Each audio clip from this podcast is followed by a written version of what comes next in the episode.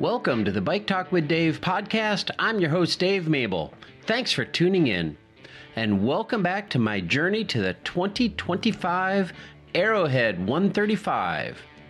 Today I'm talking with my winter fat bike ultra mentor, Steve McGuire, whose fat bike and bike packing resume runs deep from the Iditarod Trail in Alaska, crisscrossing Iceland, and I did say Chris and cross, once north to south and once east to west. That's Iceland. Holy moly. And with his multiple rides through the Minnesota North Woods at the Arrowhead 135, honestly, I couldn't really ask for a better guide and mentor. Steve just returned from the Tuscobia 160, a 160 mile ride through northern Wisconsin at the end of December. And this year, there was no snow at the start. It was kind of weird. So it ended up being kind of a different day. So Steve suggested that we chat, and he is here to share the lessons he learned during his recent ride. Steve McGuire and the Tuscobia 160. Hey, Steve, good to see you again. Good to see you back in. Um I don't know. I was gonna say, you know, not the Arctic, but it wasn't really Arctic. I'm yeah. excited to hear about Tuscobia and um, continue this journey toward my Arrowhead 2025 next year. Okay. And Tuscobia is a part of that process. So, yeah. uh, anyway, welcome back to Bike Talk with Dave, and welcome back to Iowa. Yeah, thanks, Dave. I, I always enjoy our conversations. I do too, and I know that uh, some folks out there in um, the great wide yonder are enjoying them too. And I've actually talked to a friend of mine from Georgia who's excited to give Arrowhead a try. And I was like, dude, you know you live in Georgia, right? Yeah. Well, but he's uh, he is a very accomplished bike packer, so I don't think he'll have any problem as long as he does the clothing right and and um, gets the bike right or whatever. But uh, anyway, people are listening and it's kind of fun. We had a buddy from Arizona who no acclimatization, just doesn't know snow. Really? And uh, he destroyed it. He did great at Arrowhead on his single speed. Oh, that's awesome. That's awesome. Brian, Brian will enjoy hearing that. And uh, maybe those two can be soulmates next sure. year. Yeah. Summer mates. Summer mates. So you're back from Tuscobia, um, and you have lessons to tell from Tuscobia. What a weird year, man. Oh, yeah. Uh, first of all, though, what is Tuscobia for those who don't know? So Tuscobia is a winter ultra. Uh, this was its 14th year, and um, it, it it has a kind of tandem relationship with uh, the Arrowhead 135. Uh, they're, you know, one's further north, that's Arrowhead, uh, but not by too much. And, but just the visual uh, piece on the map that shows Tuscobia at Rice Lakes and Park Falls, Wisconsin, the Chequamegon National Forest, being lower get you thinking, oh, it's just not going to be as cold. And oh yeah, the the sleeping bag requirement is zero, not minus twenty like it is in uh, at Arrowhead.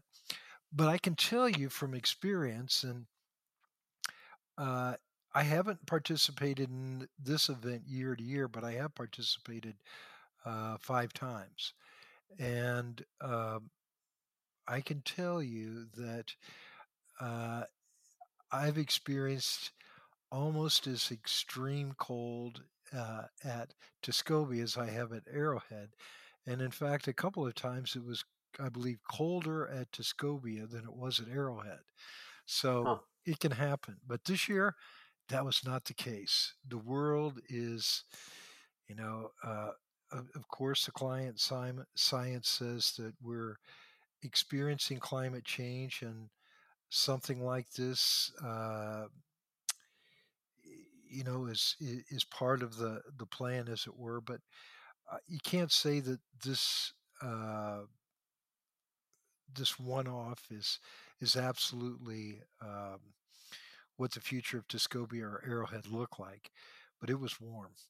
So the Yeah. start of the race was 31 degrees, which I, I've seen a start of Arrowhead around that temperature and of uh. And in some ways, that's a it's a very confounding temperature. It was even this year for me because you can go out and uh, instantly just turn into a bucket of sweat. Uh, Oh, sure. and I did. And uh, I had to real quickly uh, recast my uh, layering system, and it remained the same for the rest of the race. Hmm. But um, yeah, the thing that was really different was there was no snow on the ground. And Yeah. for the first time, I saw a bare trail. And I, I remember there was a 20, 24 inch base the first year that I did it back in 2014. So this just appeared so different. Um, but uh, lurking uh, amongst the riders and across the area was this heavy uh, mist, sometimes drizzle, that uh, occurred from about 10 a.m. to um, just after sunset.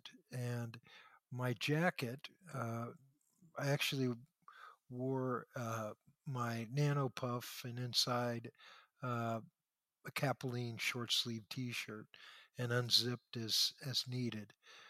Uh, but that that nano puff uh, iced from the uh, from the drizzle and the, the mist in the front, uh, and then my bike as well was was had a nice little clear coat on it. So um, the trail itself though was was fine.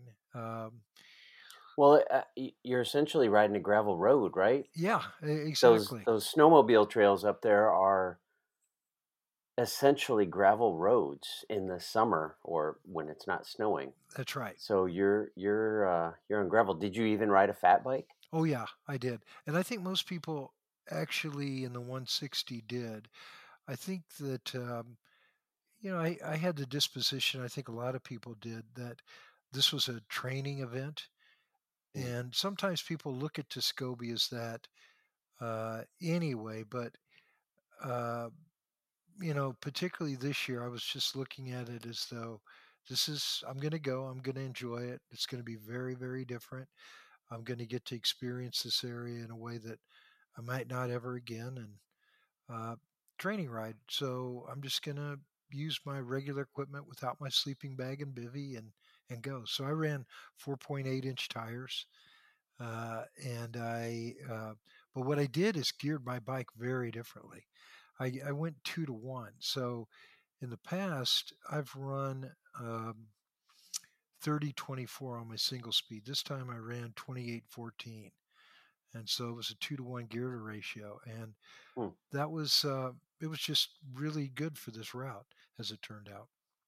Uh, it's pretty flat up there, isn't it? Super flat. Um, Tuscobia is known for being flat and straight. flat and straight. And I think runners find it uh, monotonous. Uh, Mhm. Single speeder, I actually find it challenging because I don't have a hill to go down to recover on, and so I'm constantly pedaling. And uh, but at the same time, I'm not going up monstrous hills. I think I saw just around 30 or 3,000 feet of climb uh, for the the whole 160 miles. Huh. Wow, that's not very much, is it? No, That's a uh, easy day on RAGBRAI. oh yeah, yeah, absolutely. yeah, I was blown away by the weather. Um, I saw the Instagram post from Tuscobia, the runners start, and you, I, uh, you know, I've been to Iditarod, I've been to Arrowhead, and seen these things, and the runners all have sleds yeah, or pulks, right, and these guys are pushing like we used to have a baby jogger right, when our kids were small, and people were pushing baby joggers with wheels, Yeah. and it, or pulling a burley Yeah. while they were running with wheels, Yeah. and it just looked so strange. And it looked like some just wore backpacks. Yeah. That's So right. it was it was super different uh, equipment wise for the runners. Did you have to do much other than your gearing equipment wise? No, I, you know, it, it seems like I never always take to heart all the things, all the lessons that I've learned from previous events. And I get, you know, something catches my attention and I, I do it. And then I say, oh, but this one was, I, I just didn't know the level of, of precipitation that might occur.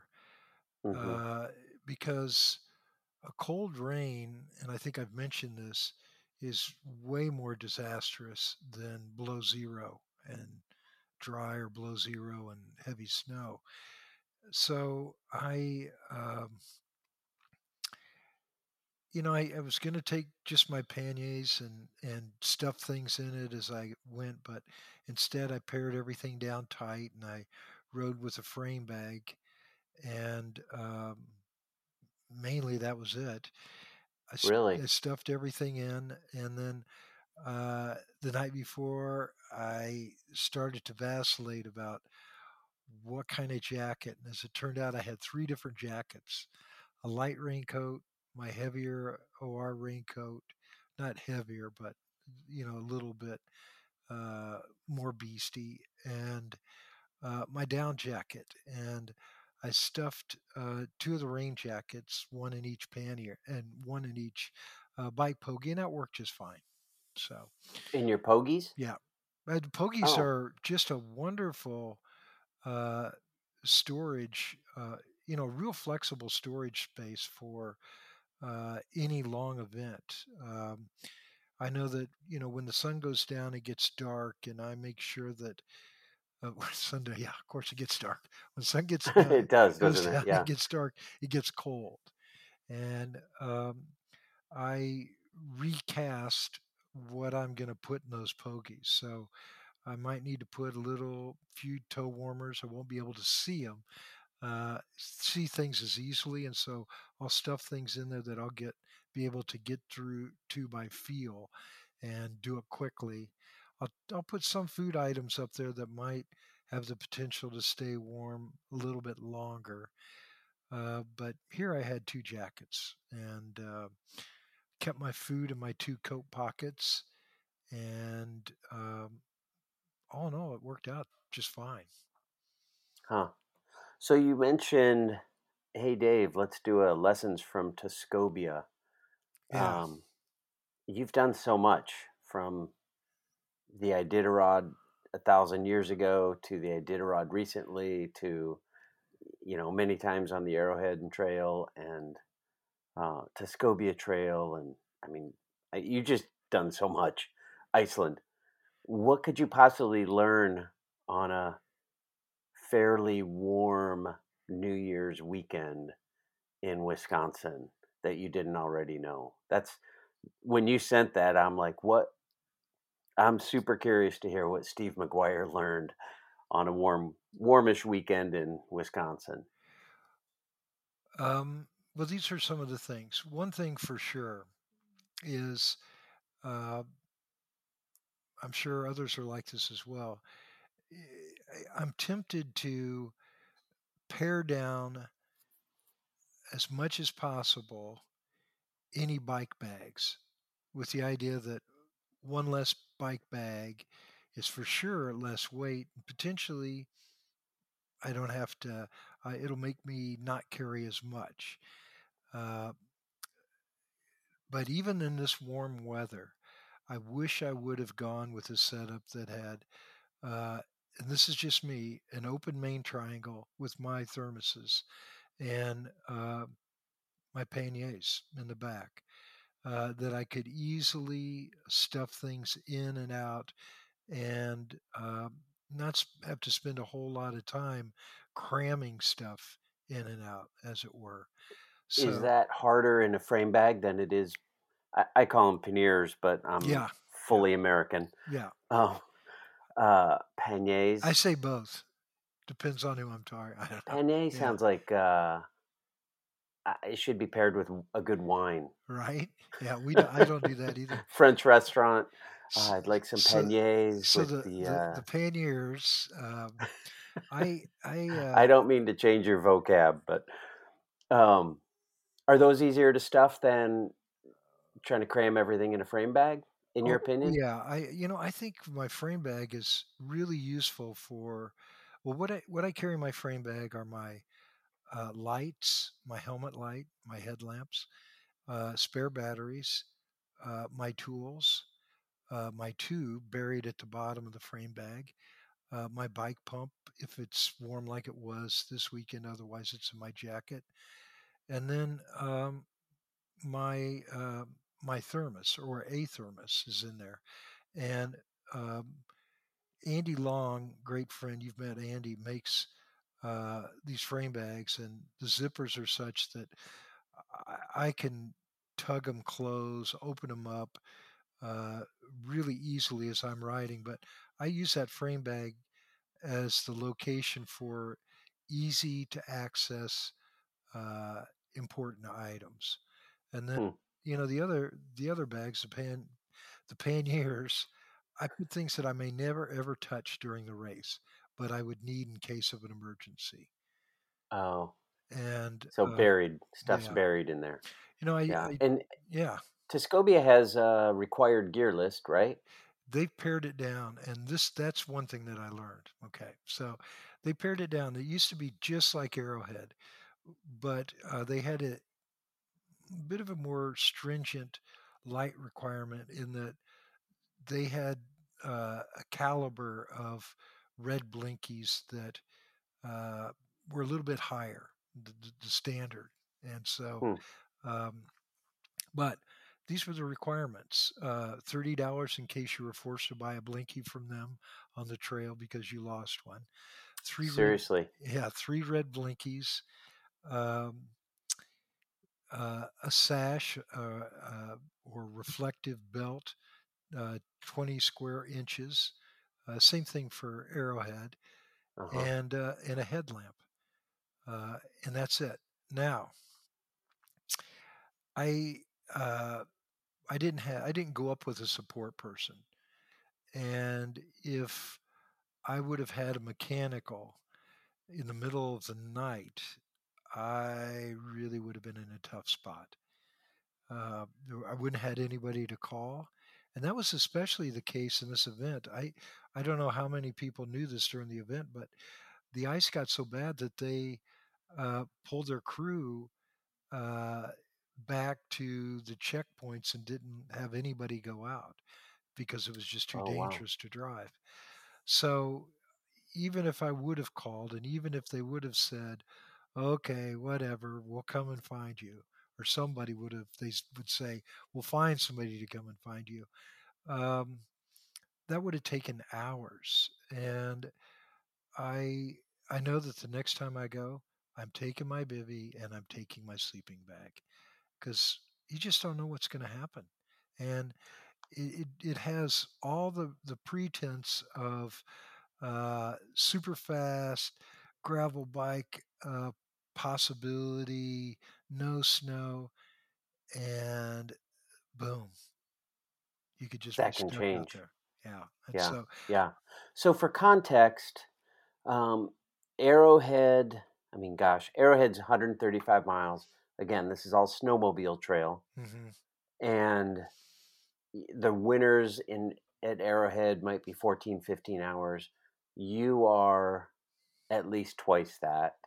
Uh, so you're at least one overnight. right. Um, but you have 60 hours. So that's two and a half days to complete it. So you theoretically could be out there two overnights. Tuscobia is longer but flatter. And of course, there was no snow this year to begin with. Um, I'm having, I'm struggling with not bringing a sleeping bag. Like you're, it's longer than Arrowhead, and you're not planning to spend sleep. Yeah, I, I I should have struggled with that, but I didn't, and um, everything worked out fine. but I, I would definitely take a sleeping bag. But for anybody that's not done one or the other, uh, or you know either of them, uh, they're remarkably similar. I find in terms of exertion and uh, time. So the 160 converts for me has converted uh, anywhere between 26 and 28 hours at Tuscobia. Arrowhead, except for last year when I really I slept overnight uh, at MelGeorge's, uh, except for then, uh, I, that 135 takes me uh, around 28 hours. Uh, Huh. And so, you know, shorter miles at Arrowhead, but the hills. And then this year uh, was my fastest time at Tuscobia, which reflected uh, less snow. Mhm. And so this year, 22 hours and 53 minutes. I it was actually longer than I thought, and that was because at uh, Butternut uh, there was a lot of ice. So this year, Butternut checkpoint or lodge, where the checkpoint is for the turnaround at mile uh, 80, uh, because the the lake wasn't frozen, they rerouted everything, and we were on blacktop. Five miles there, five miles uh, back to the trail, and uh, no sooner did I uh, come to the blacktop then I saw a rider coming from the other direction. He said, "Be careful, it is icy." And I put my foot down on the chip seal, and wow, I could barely stand. It was crazy. And then the Wow. ice that was in the gravel on the side of the road on the shoulder was also incredibly slick. So then I started riding on the grass, uh, which really slowed me down. For And sure. then I, I got a little bit brave and I uh, would get up on the blacktop and or the chip seal road. Uh, There's a difference between blacktop and chip seal.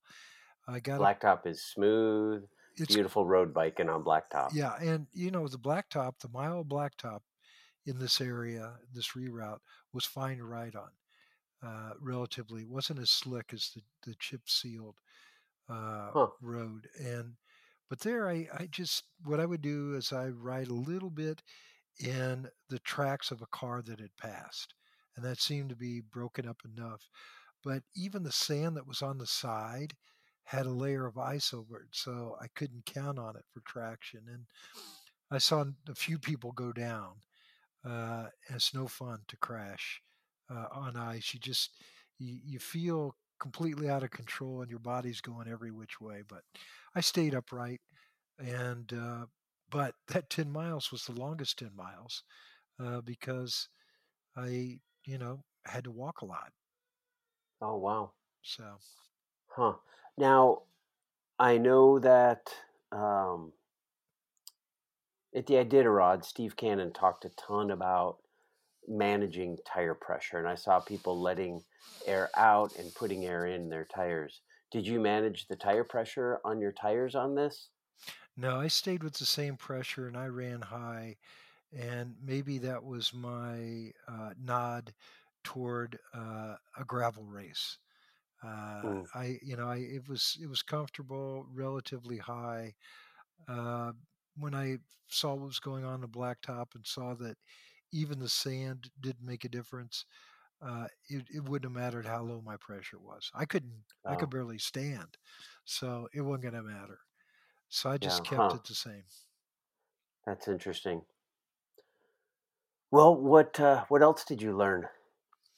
Um, I always learn over and over again how to navigate being old. it's so funny. I'm I, I, struggling with that myself I, as know, I enter my 60th year.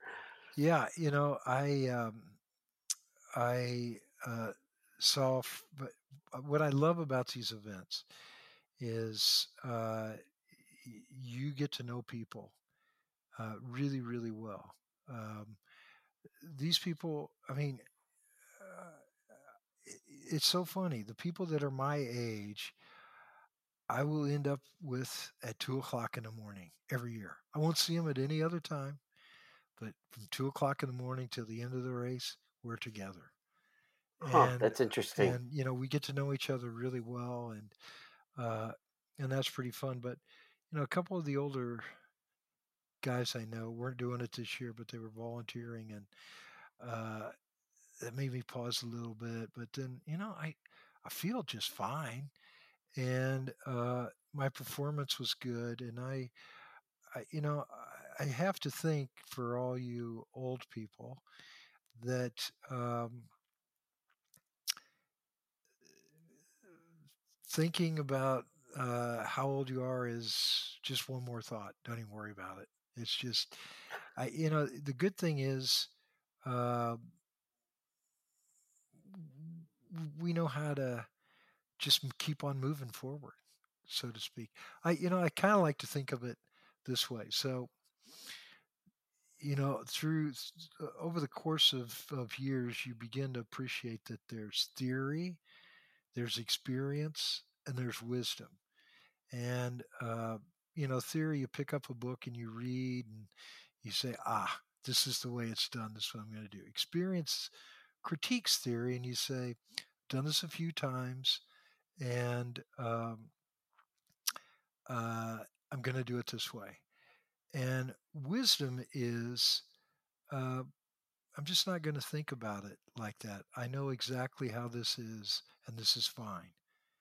And uh, I, you know, I found myself uh, really exhausted, but uh, really just knowing that it's just fine being exhausted.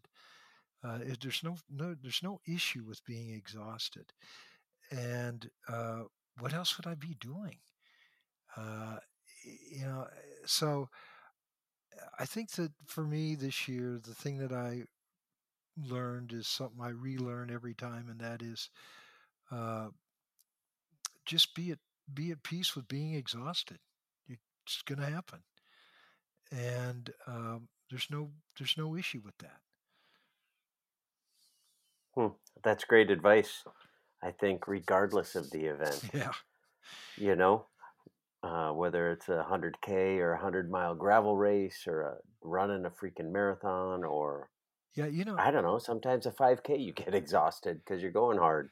You know, I think so, there's a sense in which I feel way better at 65, I think, than I would at 24 doing this event.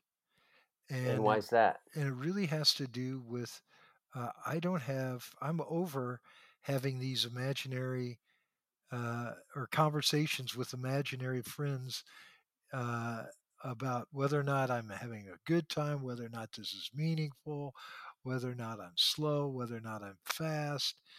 Uh, I just, you know, as you get older, you give up conversations with the imaginary friends that are all your thoughts uh, floating through your head. And when you're young, you really believe in the conversation you're having with the voices in your head. So uh, when you're old, when I right now, I just feel like uh, I'm I'm good to go. Huh. That sounds to me like I remember talking to Peter without an E, Peter Inman, and John Logar when they finished um, the Iditarod in Nome. Yeah. The year you and I met, and they both just talked about acceptance. Yeah. Like just come to a point where you accept that it is what it is, yep. and all you can do is just move forward That's and right. not struggle with it, not fight it, not second guess it. Just accept and be. And it sounds like that's exactly what you're saying. Yeah, that that really is it. And uh, so the wisdom piece, I think, for getting older comes, you know, it's just a matter of getting to a place where you accept it. Uh, you accept how you feel. I think that there's going to be a time where uh, maybe it's dangerous, but I don't think I'm anywhere near that yet. Uh, so uh, you know, and this time I felt like I did good. I uh, 15 finished in front of me and 12 behind.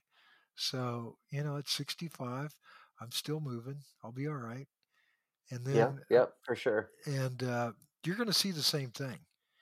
But what you're really going to like is after Arrowhead, the funny stuff that we talk about through the night. You just, it's never going to leave you. It's the funniest. I mean, it's just so fun being with people, uh, you know, in those kinds of conditions. Um, yeah. And being in, abducted by aliens. Oh yeah, Judd. You know, he's been abducted.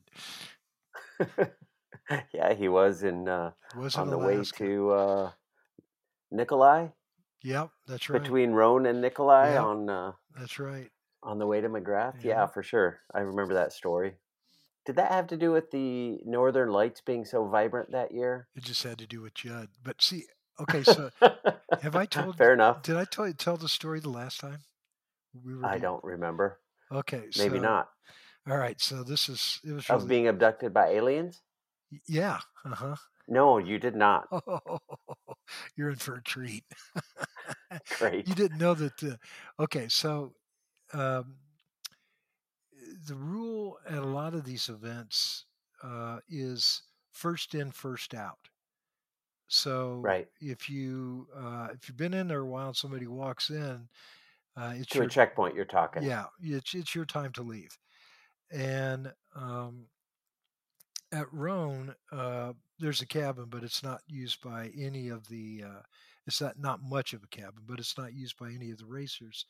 The racers go into a tent, and there are pine boughs bows that are laid out, and then you lay your sleeping bag down and you sleep as much as you can until it's your time to leave. And it was time for jed and I to leave, and so we departed about 2 a.m. and um, there had been some overflow ice uh, for about a mile. And when we were riding, our all of a sudden you'd hear big pop and our wheel would drop through to another Wow. level of ice. You're on a river. You're on right? a river, and so You're on a river riding in the middle of the night in the middle of Alaska. and so you know you just have to trust that the that it's going to stop that you're not going to keep breaking through overflows and so uh, judd we're in the middle and he goes do you think we should turn around and i said honestly we've got as far to the other side as we would to turn around and go back let's just keep on going and so we'd have this pop pop pop and we were just mentally drained. And so, about five miles after that, we decided let's just sleep. And so, uh, we lay down. I crawled into my bivy, my sleeping bag. He did the same. I was only asleep for about an hour, and all of a sudden, I hear the screaming Help! Help! Help, Steve! Help me! Help me! And I was like, oh my God, what the hell's happening? And so I scrambled out of my bag and over to his bivy and I peel it back and he's laying there and he's frozen, his face up looking at me and he's just ah ah ah. And so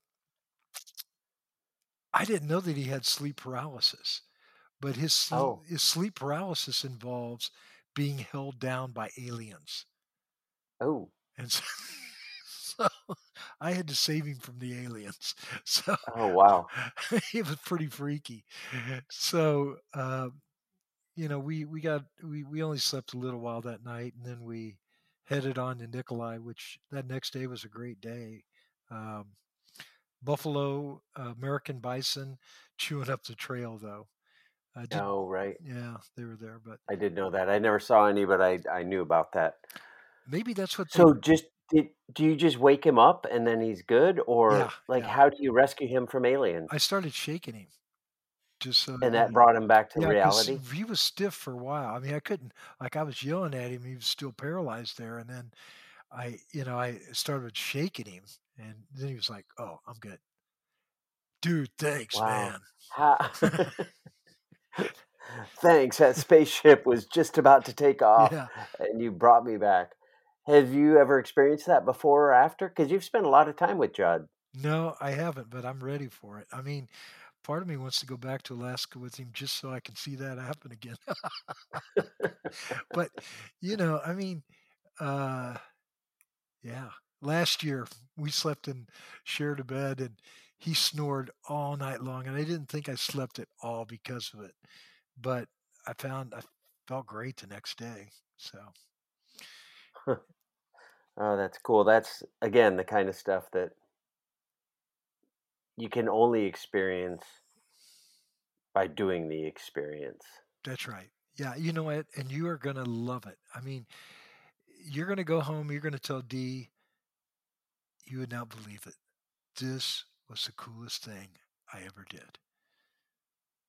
What do you think the chances are of us investing in a fat bike tandem I wouldn't do it. after I do it? Oh yeah, you can do that. Yeah, that's good. Uh, You know, we jokingly tell ourselves that we're going to do it on tandem some year, but uh, that for sure is just a foot race. So it probably would be, wouldn't it? yeah, A foot race to divorce court? right.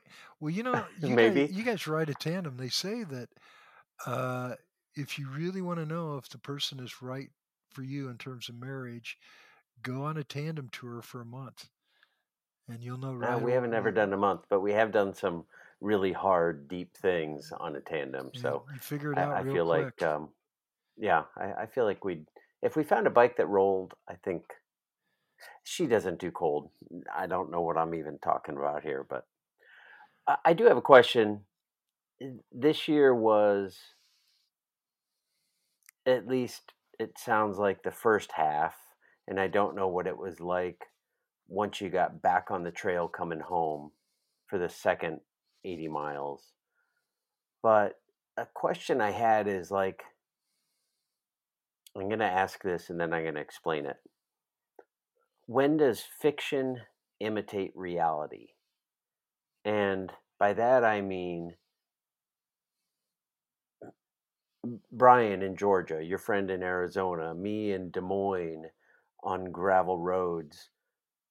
How much does the training we do, the work we do on something that is not a snowmobile trail in northern Wisconsin or northern Minnesota or Canada or Alaska or wherever uh, imitate what the reality is when you get there? Like, how prepared can you be showing up at an arrowhead, having only ridden single track, gravel roads, double track trails in your quote unquote neighborhood?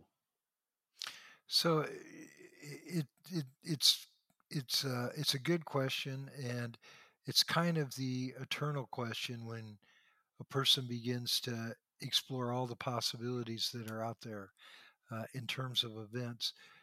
You know, there's a sense in which um, every ultra event uh, has uh, two preparation components uh, regardless of if it's DK or former DK now Unbound or um, Trans Iowa or uh, or Arrowhead. One component is uh, uh, physical uh, preparation, uh, being physically capable of pulling it off, and then the other one is mental.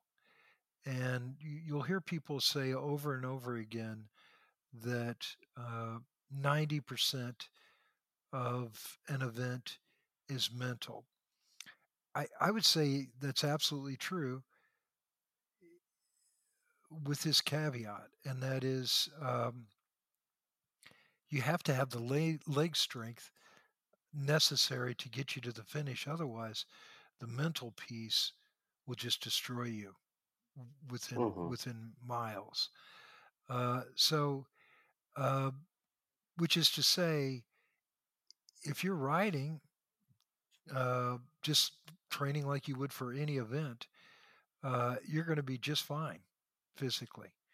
Uh, what will be different is uh, experience with the cold, and Mhm. um, uh, you know, the two pieces of dealing with the cold are, or at least a couple of pieces are, uh, preparation.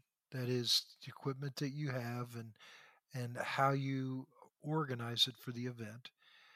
And then um, the other is to know that you're not going to die and that you have everything with you to prevent you from dying.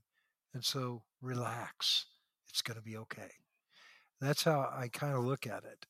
Uh, but I would say to your friend in Georgia, he's going to be just fine.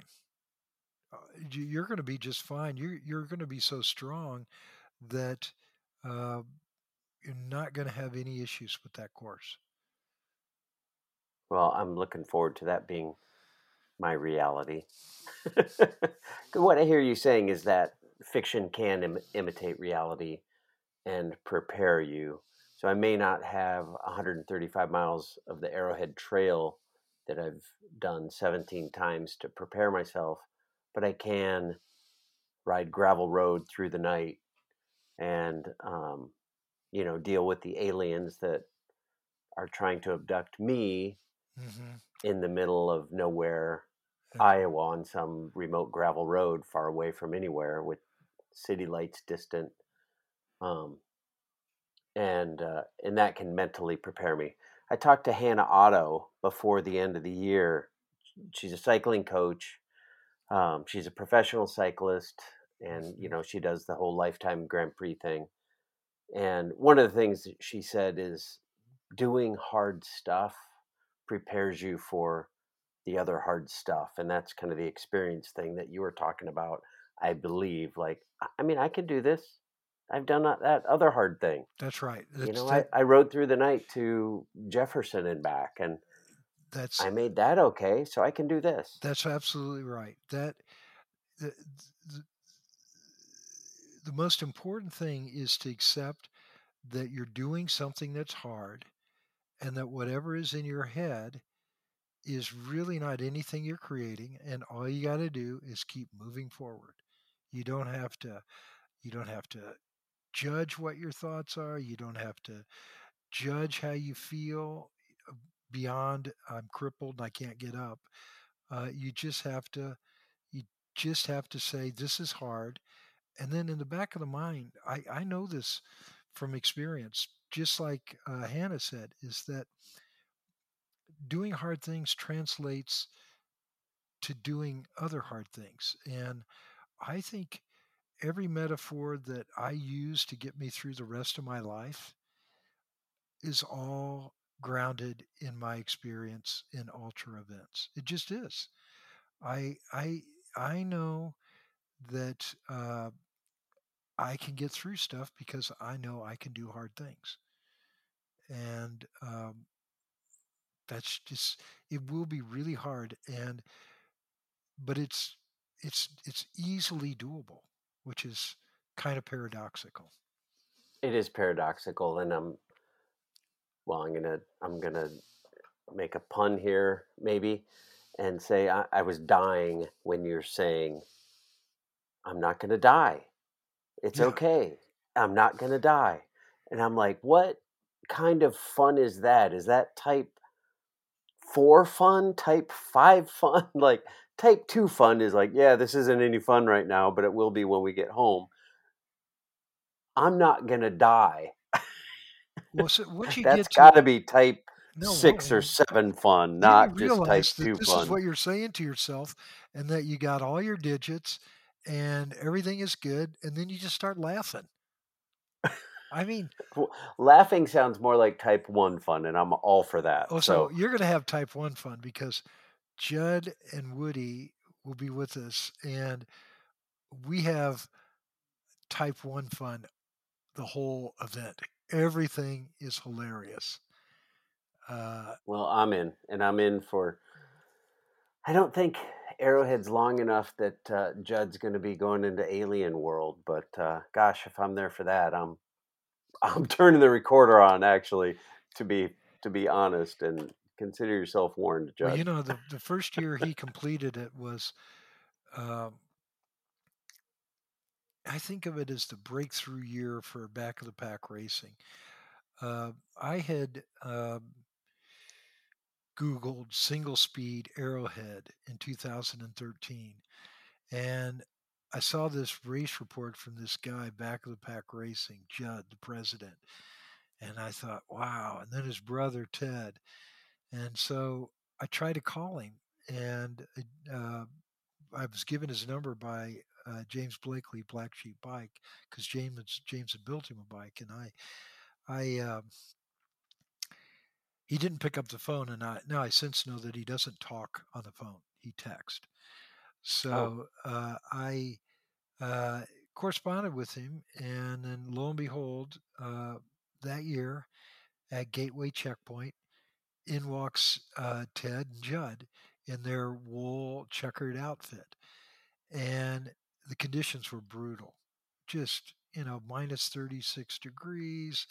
It was classic Arrowhead, and um, I got to MelGeorge's and I quit. I, I I had in my head I thought, okay, I sleep at MelGeorge's, and then I um, I get up in the morning, I'll be tired, and then I keep on going. And when I got to MelGeorge's, the the, the checkpoint was just filled with people trying to go to sleep, and I thought I'm not going to sleep. And then I thought, if I don't sleep, I don't know how I'll feel if I'll be able to finish. What if I get out there and and I I can't do this? What happens? And um, and so I I I stopped. Uh, Ted stopped. Judd, he had to walk almost the entire way with his bike, but he made Oh it. wow. But he made it. It took him like 42 hours. Oh wow. And so once it had been done, all of us gra- gravitated toward okay, what did he do that made it so that he could do this, even though we were all together up to that point? And um, it was really disposition.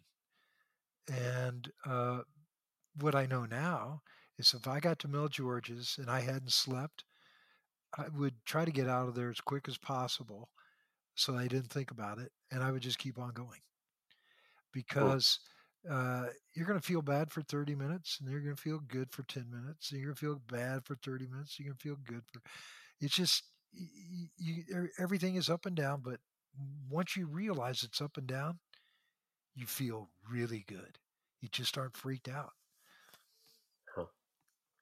Well, I'm stoked to uh, stoked to experience this, and I love that you're sharing all of this stuff. I think it's gold. i love having a conversation I think it's I think it's ultra gold. I don't think it happens. It has to be winter ultra gold, but I, I definitely think it's it's ultra gold because you know all of that is true regardless. oh yeah i mean you know i learned a lot from dks and like before i really started doing arrowhead uh, a lot um, you know the um, you know once you learn that you're not going to die that after 12 miles i mean okay so my legs were getting tight at mile 70 and normally you know back in the day 20 years ago i would say uh-oh this is not going to be good. What i knew this is the wisdom piece is that after 12 hours you feel your body changes. It goes into angel world where it doesn't hurt anymore. Nothing hurts. And so after 12 hours it's all the same. And um, so Perfect. I love it. Well, listen, we have a ton to talk about over the next year. One of the things I'm super excited to talk to you about is not just your bikes, but bikes in general. You have, of course, you have the design, build, ride program at the University of Iowa where people design their own bikes and build them and then ride them. We talked about that on your your last um, visit, and uh, gosh, you've really honed in the winter ultra fat bike design. one of the cool things is like I feel like the chainstay needs to be an inch longer and you can just build it. Yeah, Not many of us have that luxury. Right. Um, but that just means you've been able to really ride and test a thousand different designs and ideas that you've had. And I am super excited to talk about that, but also talk about um, equipment for quote unquote the rest of us. Right. You know, we're not all going to take your class. Right. I'd love to, but we're not all going to take your class. We're not all gonna. I know Black Sheep, you and and um, is it James Yeah. uh, from Black Sheep work closely together. Um, not everybody's going to own a Black Sheep. Not everyone's going to take your class. Some people are going to be riding a, a Trek. Some people are going to be riding a Salsa. Some people riding a specialized fat bike or whatever.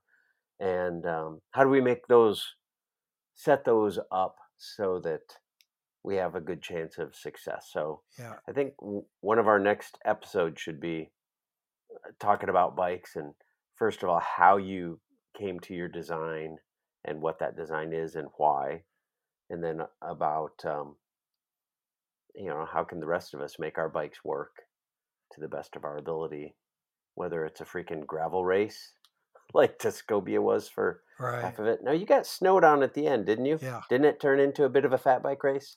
You know, visually it did. Uh, Okay, you know, there were that's fair. tracks and and which made it feel like a fat bike race.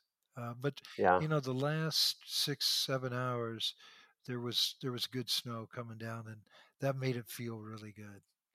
yeah. I bet. I bet it was gorgeous. Yeah. Oh yeah. Yeah. Yeah.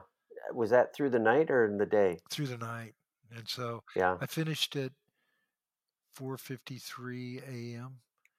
And Don't you uh, love nighttime snowfalls? oh, so beautiful. I mean, but you know what I had the snow was coming down uh, so hard at one point that I switched off my headlamp and just went with my uh, generator light, my dyno light, uh, because it looks like you're in hyperspace and it becomes visually disorienting. Right. It's like having high beams on in your car. Yeah, I just see just like Yeah. got to turn that off. Yep, for sure. For sure. But I do love a, a nighttime snow. Um, so I think uh, maybe next time we'll talk about um, bikes and e- equipment. I also, it's January now, and I need to, I need to prep myself for a long gravel ride. Um, I don't, I don't know if there's any snow in the forecast for me get to get some snow experience yet, but uh, I at least need to pack up my bike, ride out 30 miles, sleep for a couple hours, cook breakfast or whatever, boil water, and uh, and ride home. And I need to start prepping for that. So So I, I would say I I am really confident that you are going to do well at Arrowhead, and well meaning you're going to finish the race uh, wanting to do it again. And I I think that because uh, you write a lot, you're a strong writer, uh, your disposition is really really good, which is also to say you don't need to go out and do. Uh, I mean, it'll be helpful. It'll be okay to ride in the snow in the winter, but if you don't, it really isn't going to change your ability to finish. You're going to be just fine. Well, that should give confidence not just to me, but to those who don't live in the northern tiered states with miles and miles of snowmobile trail before them, but who do have. I mean, some even, you know, I don't know. Pennsylvania is all macadam, hmm chip seal. hmm You know, they don't. It's not even gravel road. So, and I know people come from all over the U.S. and all over the world to do Arrowhead. So, um, that should give confidence to people from wherever they're coming from. hmm Yeah. Yeah. Well, Steve, I appreciate you um, uh, sharing what you learned on Tuscobia this year, and um, uh, I don't know. I, I'd kind of like to make Tuscobia. I love northern Wisconsin. Um, it always falls on kind of family ski vacation week, Oh yeah, I saw uh, that. which makes it yeah, it makes it challenging. And I do love my ski That's type one fun, yeah. our ski vacation. And you're but, quite the um, acrobat. that was I do like going off of jumps. Um, speaking of turning sixty and not accepting that, um, but uh, yeah, I I love I love northern Wisconsin, and I think that'd be super fun to to head up to Tuscobia sometime. So if the family ski vacation changes, maybe that can be on uh, on the calendar. Well, you know, And they've got an 80 mile and 160 mile option. yeah, I I see a number of people uh, using the 80 mile uh, in preparation for Arrowhead as a training ride, and Mhm. then also just as experience. So I I think that that's a consideration anybody should make. The other is uh, the event organizers uh, have done an off the chart job. I mean the the checkpoints are phenomenal, and they've really dialed it in. It's it's a well run event, and uh, that you can have a lot of confidence in. Yeah. Well, they are they are winter ultra veterans. Yep. Uh, that's the Scotches, right? Yep. Yep. Um, and uh, Mark Scotch, uh, he's in my Arrowhead movie from uh, 2020, and it's his son and daughter. Is Yep, that correct? That's his son Yeah. Chris and his daughter-in-law Helen. And Mark is Daughter-in-law. Yep. Mark is amazing. Mark, Mark is amazing. he Speaking of disposition, he is a badass. There's just no doubt about it. I mean, I was talking to Mark this year. He he, he is really good. He's an unbelievable ultra athlete for winter events. Pretty inspiring. well, he has the uh, doggone it, I can't think of the name. The um, all three Arrowhead doing Arrowhead all three ways: Foot, run, bike, and ski. yeah. What is that called? I I forget too, and I, uh, you know, it's try, uh, but I don't want to go down the path and end up with some term that is inappropriate. So, fair enough. Fair enough. Um, it'll come to me just as soon as we sign off for sure. But yeah, Mark did, has done um, all three methods at Arrowhead, and that alone. I mean, it's not just a commitment of three arrowheads. It might take four. It might take five because uh, I know he didn't finish at least one of them, maybe two attempts. So it it took him several tries to um, to earn that triple crown of Arrowhead, whatever that might be called. could be called the Triple Crown. Yeah, that doesn't sound right. Now, Sorry, Ken. I know we've been talking to Arrowhead for the past month, Ken is and I talked Ken's to Ken about that. He he he was really fun uh, uh, to talk with, be with at uh, Tuscobia, and um, you know, at the end, of, Judd says it this way. Judd says, Arrowhead is the best event on the planet, and Arrowhead probably is, Dave, the best event on the planet. Wow. just everything you know comes what? together. If anyone should know, it would be Judd Yeah. Because he's been off this planet and visited alien That's worlds. right. So I- will take that as absolute truth. That's right. It's awesome. Well, Steve, um, uh, I, I'm going to console you a little bit.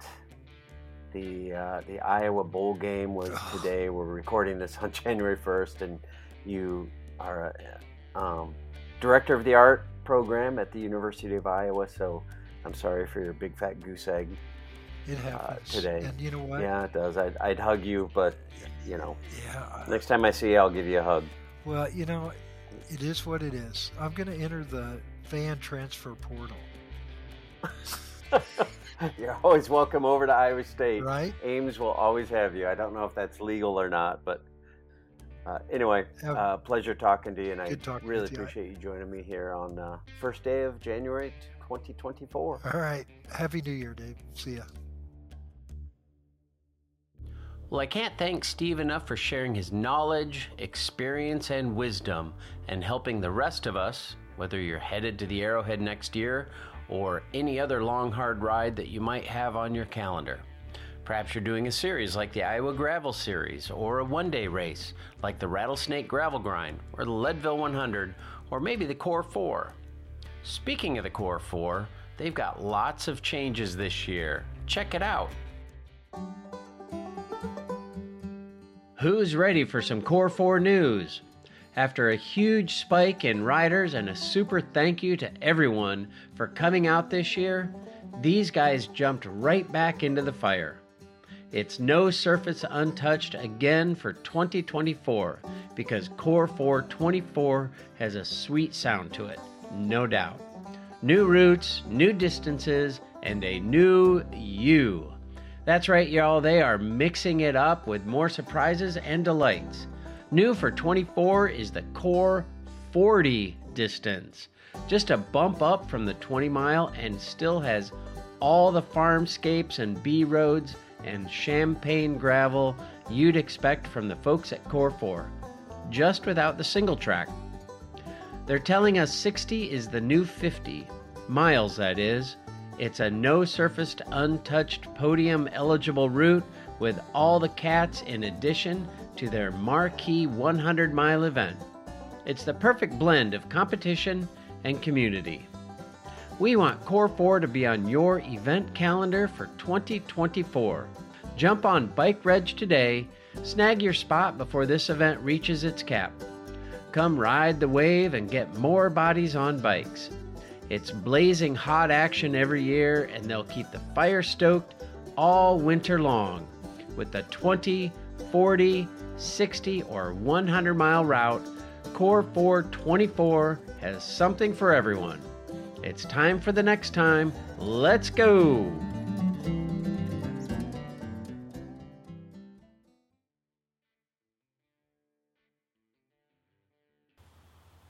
Hey, maybe we'll see you there. If you see me there, let me know and I'll give you a sticker as long as I remember to bring them. But I'm happy to give out stickers if you find me at a race. Now, I've got a new sponsor to tell you about, kind of. Uh, it's essentially me. I've started a digital media company. And I don't know, I've come up with a little jingle to share the news. Check it out.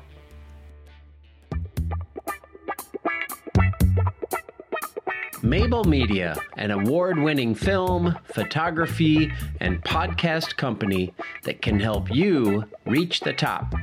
Whether you need a 30 second spot to tell your story on the evening news, photos for next year's catalog, social media clips, or maybe you need your podcast produced and edited, Mable Media is here for you. With more than a dozen years in media, our resume runs deep an award winning feature length film company, podcast production, live video streaming, and stunning photography. Our only objective is to provide you the tools you need to reach the summit. Check it out at mablemedia.net.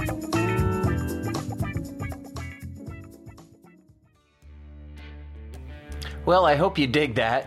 And if you do need any photo, video, or audio help, head on over to mablemedia.net. Contact me and we'll get right on it. In the meantime, thanks tons for tuning in. I'd love your help in growing this podcast because I've got some super fun episodes coming up and I want the world to know, like World Tour rider Ian Boswell, or the host of the Adventure Sports podcast, Mason Gravely. Gravely? Gravely. I don't know. We'll ask him how to say his last name. If you'd be so kind as to rate and review on your favorite podcast platform, it will help the show grow. And if you want to support the show financially, just look for Bike Talk with Dave at buymeacoffee.com and drop a few coins in the cup. If you do, I'll send you a sticker. And I do still have some beanies left to keep your head warm. Just shoot me a DM on Instagram or Facebook at Bike Talk with Dave, and I'll let you know how you can get one. And be sure to check out the Bike Talk with Dave channel on YouTube, where you can watch some of our award winning films like A Thousand Miles to Nome and Down the Kuskokwim, both just in time for winter fat biking season. In the meantime, stay warm, enjoy your rides, and remember that nothing compares to the simple pleasure of riding a bicycle.